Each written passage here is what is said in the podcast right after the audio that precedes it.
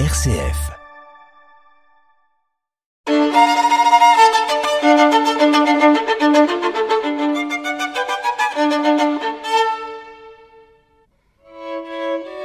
Multimusique sur RCF Liège.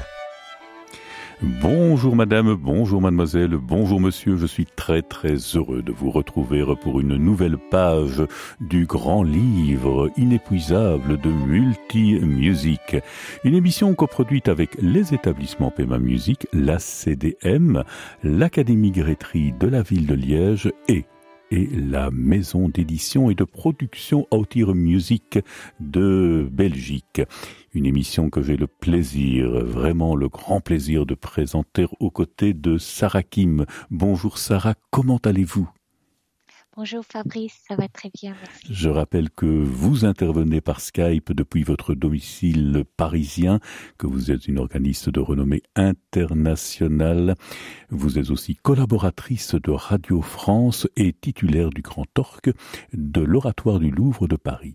Et aujourd'hui, chères auditrices, chers auditeurs, nous avons l'honneur et le privilège de retrouver Madame Diane Andersen. Madame Andersen, bonjour. Bonjour Fabrice Renard, bonjour Sarah. C'est un, un très très grand honneur, c'est un très très grand plaisir de passer en revue les grands moments de votre si féconde carrière, car vous avez porté l'image du piano belge aux quatre coins du globe.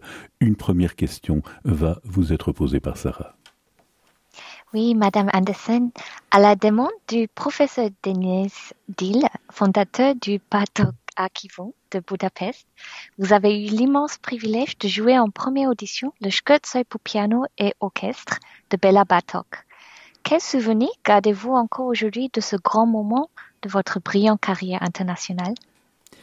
Oh, Un souvenir très ému finalement, parce que c'était euh, un privilège de pouvoir jouer cette œuvre en première euh, audition euh, en Europe de l'Ouest parce que à l'époque où ça a été, j'ai fait ça, c'était en 1964, euh, il y avait encore l'Europe de l'Est et l'Europe de l'Ouest. Et la première audition en Europe de l'Est, en Hongrie, à Budapest, avait été faite par ma collègue et immense pianiste euh, Ergi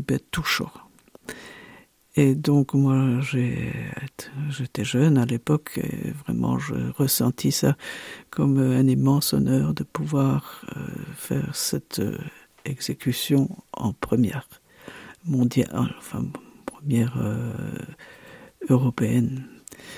Et c'est une œuvre que, que, qui me tient beaucoup à cœur, c'est une très belle chose, et c'était une œuvre de jeunesse euh, de Bartok que Denise Dill avait euh, exhumé et avait fait imprimer. Euh, et nous avons donc euh, eu accès à cette partition.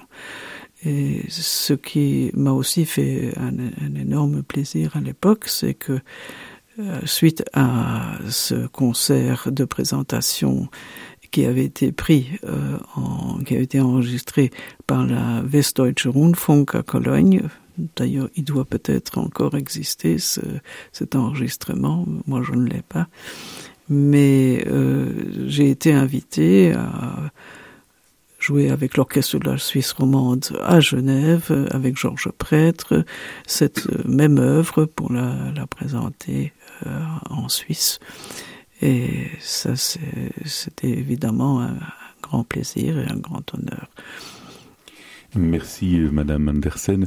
Plusieurs autres très grands musiciens ont aussi marqué votre parcours exceptionnel et de citer par exemple Zoltan Kodali, Alexander Tanzmann, Luigi Nono, André Gertler, Annie Fischer, Stéphane Askenaz et bien d'autres encore. Quelques mots à leur sujet et quel fut le fruit de ces collaborations, de ces rencontres, de ces échanges? Le fruit de ces échanges, c'est évidemment euh, ce qui m'a construit.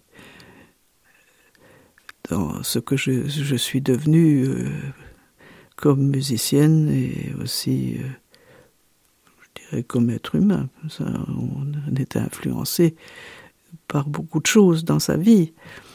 Et par exemple, Zoltan Kodai, qui était, euh, qui avait été le professeur de composition d'André Gertler. Et à qui j'ai joué ces sept pièces pour piano euh, lors d'une visite à Budapest chez lui. Il m'a terriblement impressionné. C'était un monsieur âgé à l'époque et il avait une prestance extraordinaire et, et il parlait pas beaucoup. Il était même très taiseux et il était connu pour, euh, pour ses, ses sorties tout à fait parfois saisissantes pour euh, les personnes qui l'écoutaient. Et bon, j'ai joué ces, ces sept pièces, ça durait 25 minutes. Et quand j'ai eu terminé, il disait rien. Et puis alors tout d'un coup, avec un bon sourire, il m'a regardé, il m'a dit, bon, ben, vous pouvez continuer à jouer ça comme ça, c'est très bien. Donc, c'est ce que j'ai fait. J'ai continué à les jouer pendant très longtemps. Et pour Alexandre Tansman. Tansman était devenu vraiment un très grand ami.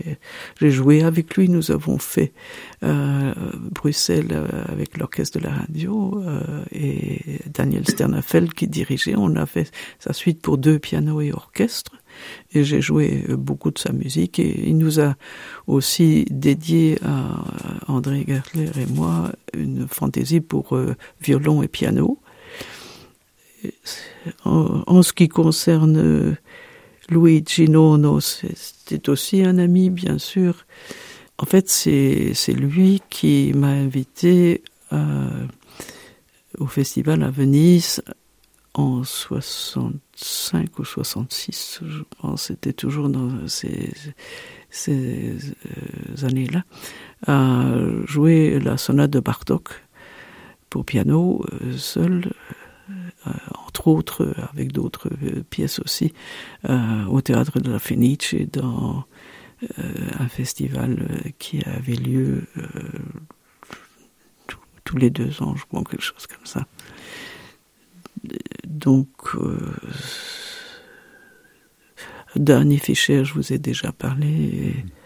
Stéphane, évidemment, qui était mon maître et que nous sommes restés vraiment, je suis resté très fidèle et on est resté très amis jusqu'à son décès. Et, mais j'ai encore rencontré d'autres personnages euh, qui m'ont qui m'ont marqué, mais enfin ça c'est encore plus long alors m'arrêter ici. Si vous prenez euh, l'écoute en ce moment, où que vous soyez dans le monde via la toile, vous écoutez Multimusique diffusée sur les antennes de RCF Liège. Nous recevons aujourd'hui, Sarah Kim et moi-même, un véritable monument du piano, véritable monument belge, européen et international en la personne de Madame Diane Andersen. En effet, Madame Anderson, vous avez reçu un nombre impressionnant de prestigieuses distinctions honorifiques.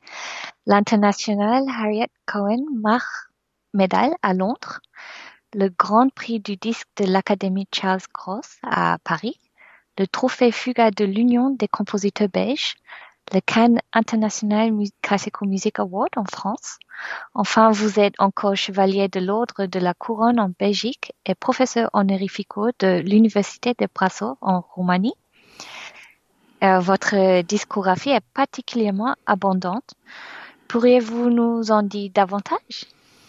Euh, C'est déjà pas mal tout ce que vous avez énuméré.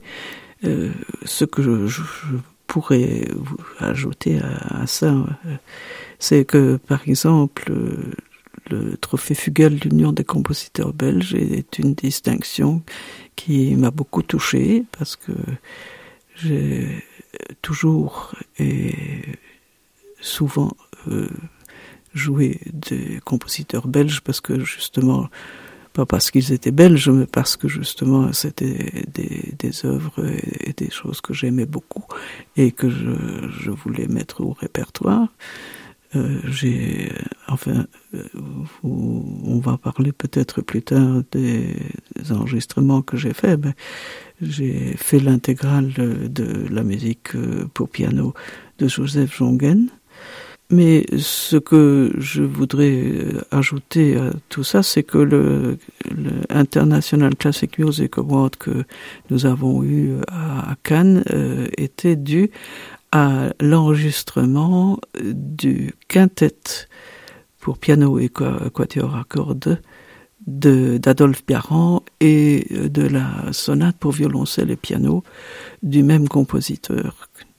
Le quintet, je l'ai enregistré avec le quatuor d'Anel et la sonate pour violoncelle et piano, je l'ai faite avec euh, mon ami très cher, euh, Marc Tropinski.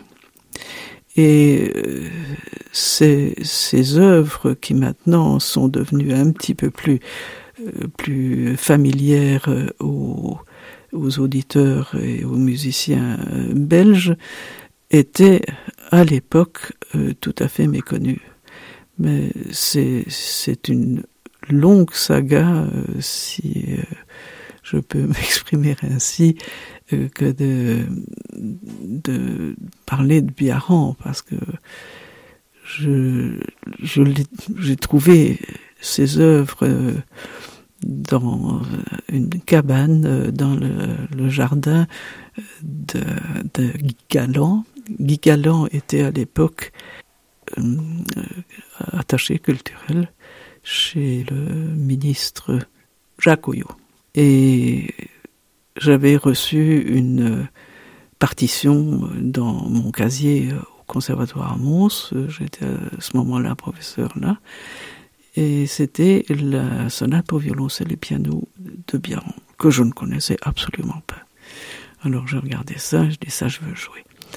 Mais il me faut un violoncelliste. Alors j'ai fait le tour des violoncellistes en Belgique euh, qui m'ont dit oh non, on va, enfin ils avaient autre chose à faire. Finalement, euh, Daniel Blumenthal, mon collègue euh, bienveillant, m'a dit mais téléphone à Marc Trobinski. Ce que j'ai fait.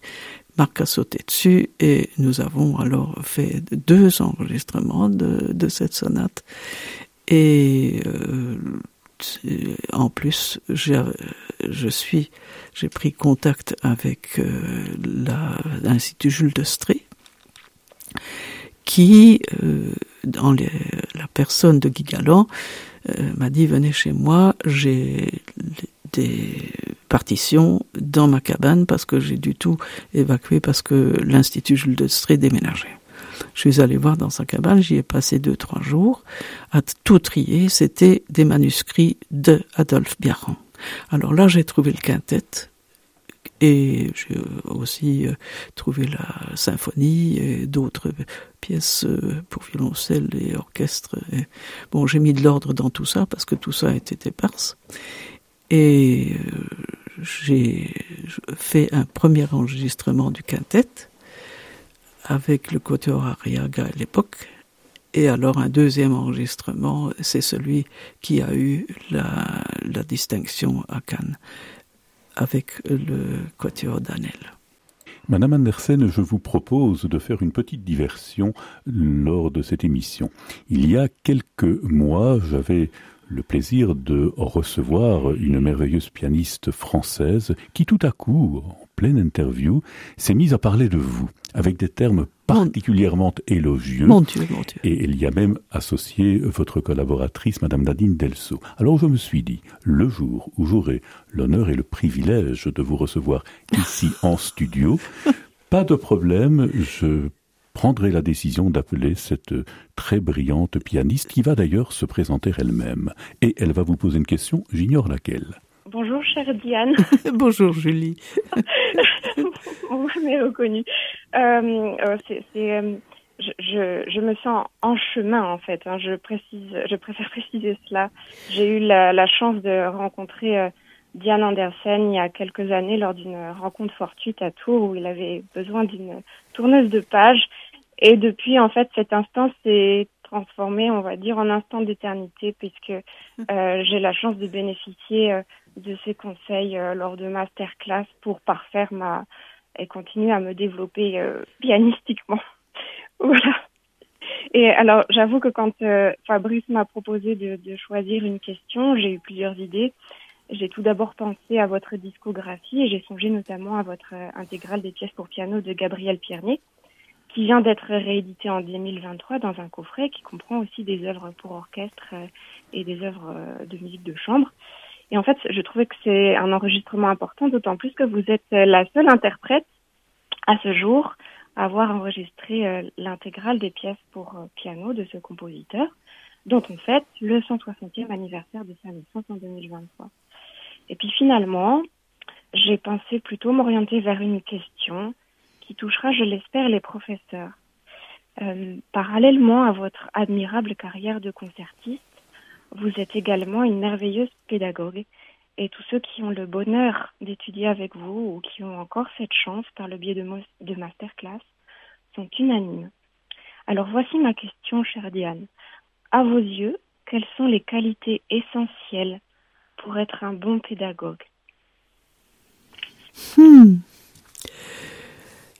question difficile. Il faut beaucoup de choses. Je crois que la première chose, c'est d'être à l'écoute de, de la personne que vous avez à côté de vous. C'est-à-dire, je ne veux pas dire justement, je n'emploie pas le mot élève parce que pour moi, c'est ça, ne veut rien dire. Mais euh, il faut savoir aller dans le, le, le tréfonds, le, le, le, tréfonds du caractère euh, de, de votre interlocuteur, enfin de ce jeune musicien qui est à côté de vous, ou jeune musicienne euh, comme vous. Et je, je crois que la, la seule chose, c'est essayer d'aider avec les, d'aider cette, euh, cette pianiste euh, avec les moyens dont elle ou il dispose et de justement leur donner la possibilité de de développer ces moyens et, de les utiliser euh, au maximum pour faire de la musique. Pour moi, ce qui est le plus important et c'est là d'où je pars toujours, c'est qu'est-ce qu'on veut dire avec ce qu'on a comme partition en face de soi, qu'est-ce que la partition veut dire? Et comment on va le faire? Et alors, selon le, la personnalité de chacun, euh, l'interprétation sera euh, celle, là où elle sera différente. Mais c'est quelque chose qui devrait appartenir à ce, cette personne et pas euh, donner des, instructions, il faut faire comme ça et comme ça, et, ça va sonner bien. je, j'essaye d'aller au-delà et d'aller à l'essentiel. D'accord. Merci beaucoup pour euh, ce témoignage. Diane.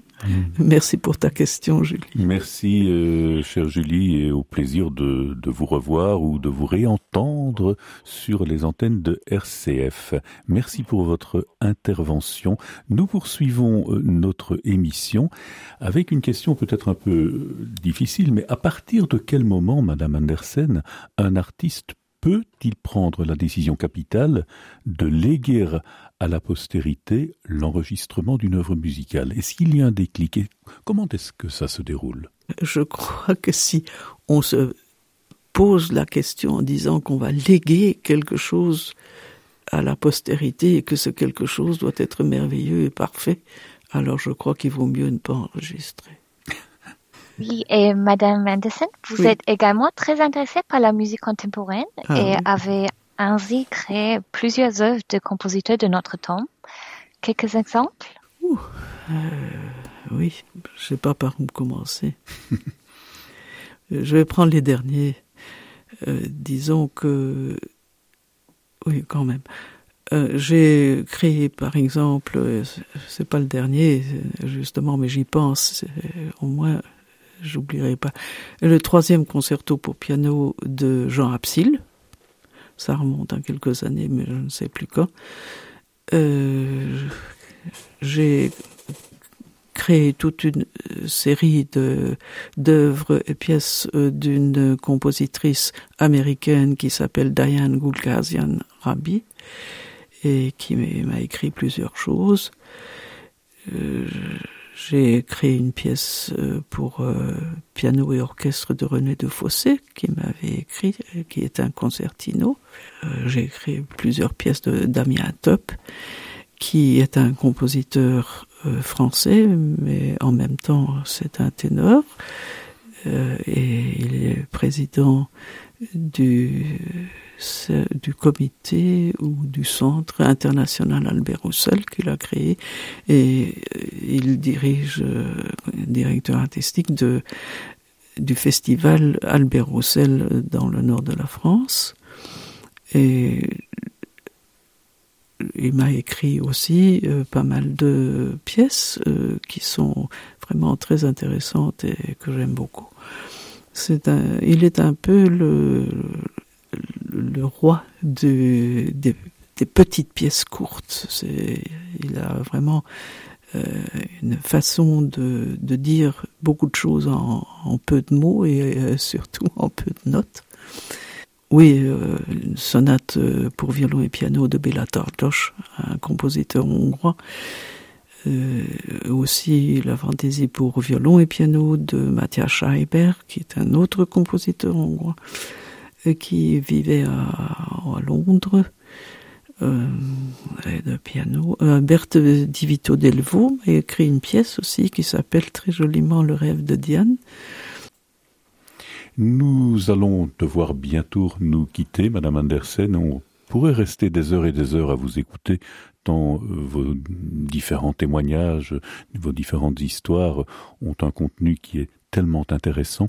On va se quitter en musique avec un compositeur euh, dont vous connaissiez d'ailleurs très bien l'épouse. Euh, quelques mots sur ce que nous allons entendre. Euh, je crois que vous avez choisi les, printemps de la, première, le premier cahier. C'est extrait d'un CD que j'ai enregistré avec un choix d'œuvres de Darius Milhaud choix qui a été fait à l'époque avec Madeleine Millot. Nous avons décidé ensemble qu'est-ce que qu'est-ce que je pourrais enregistrer. Madeleine voulait que, que j'enregistre l'intégrale, mais ce n'était pas possible, alors on a fait un choix.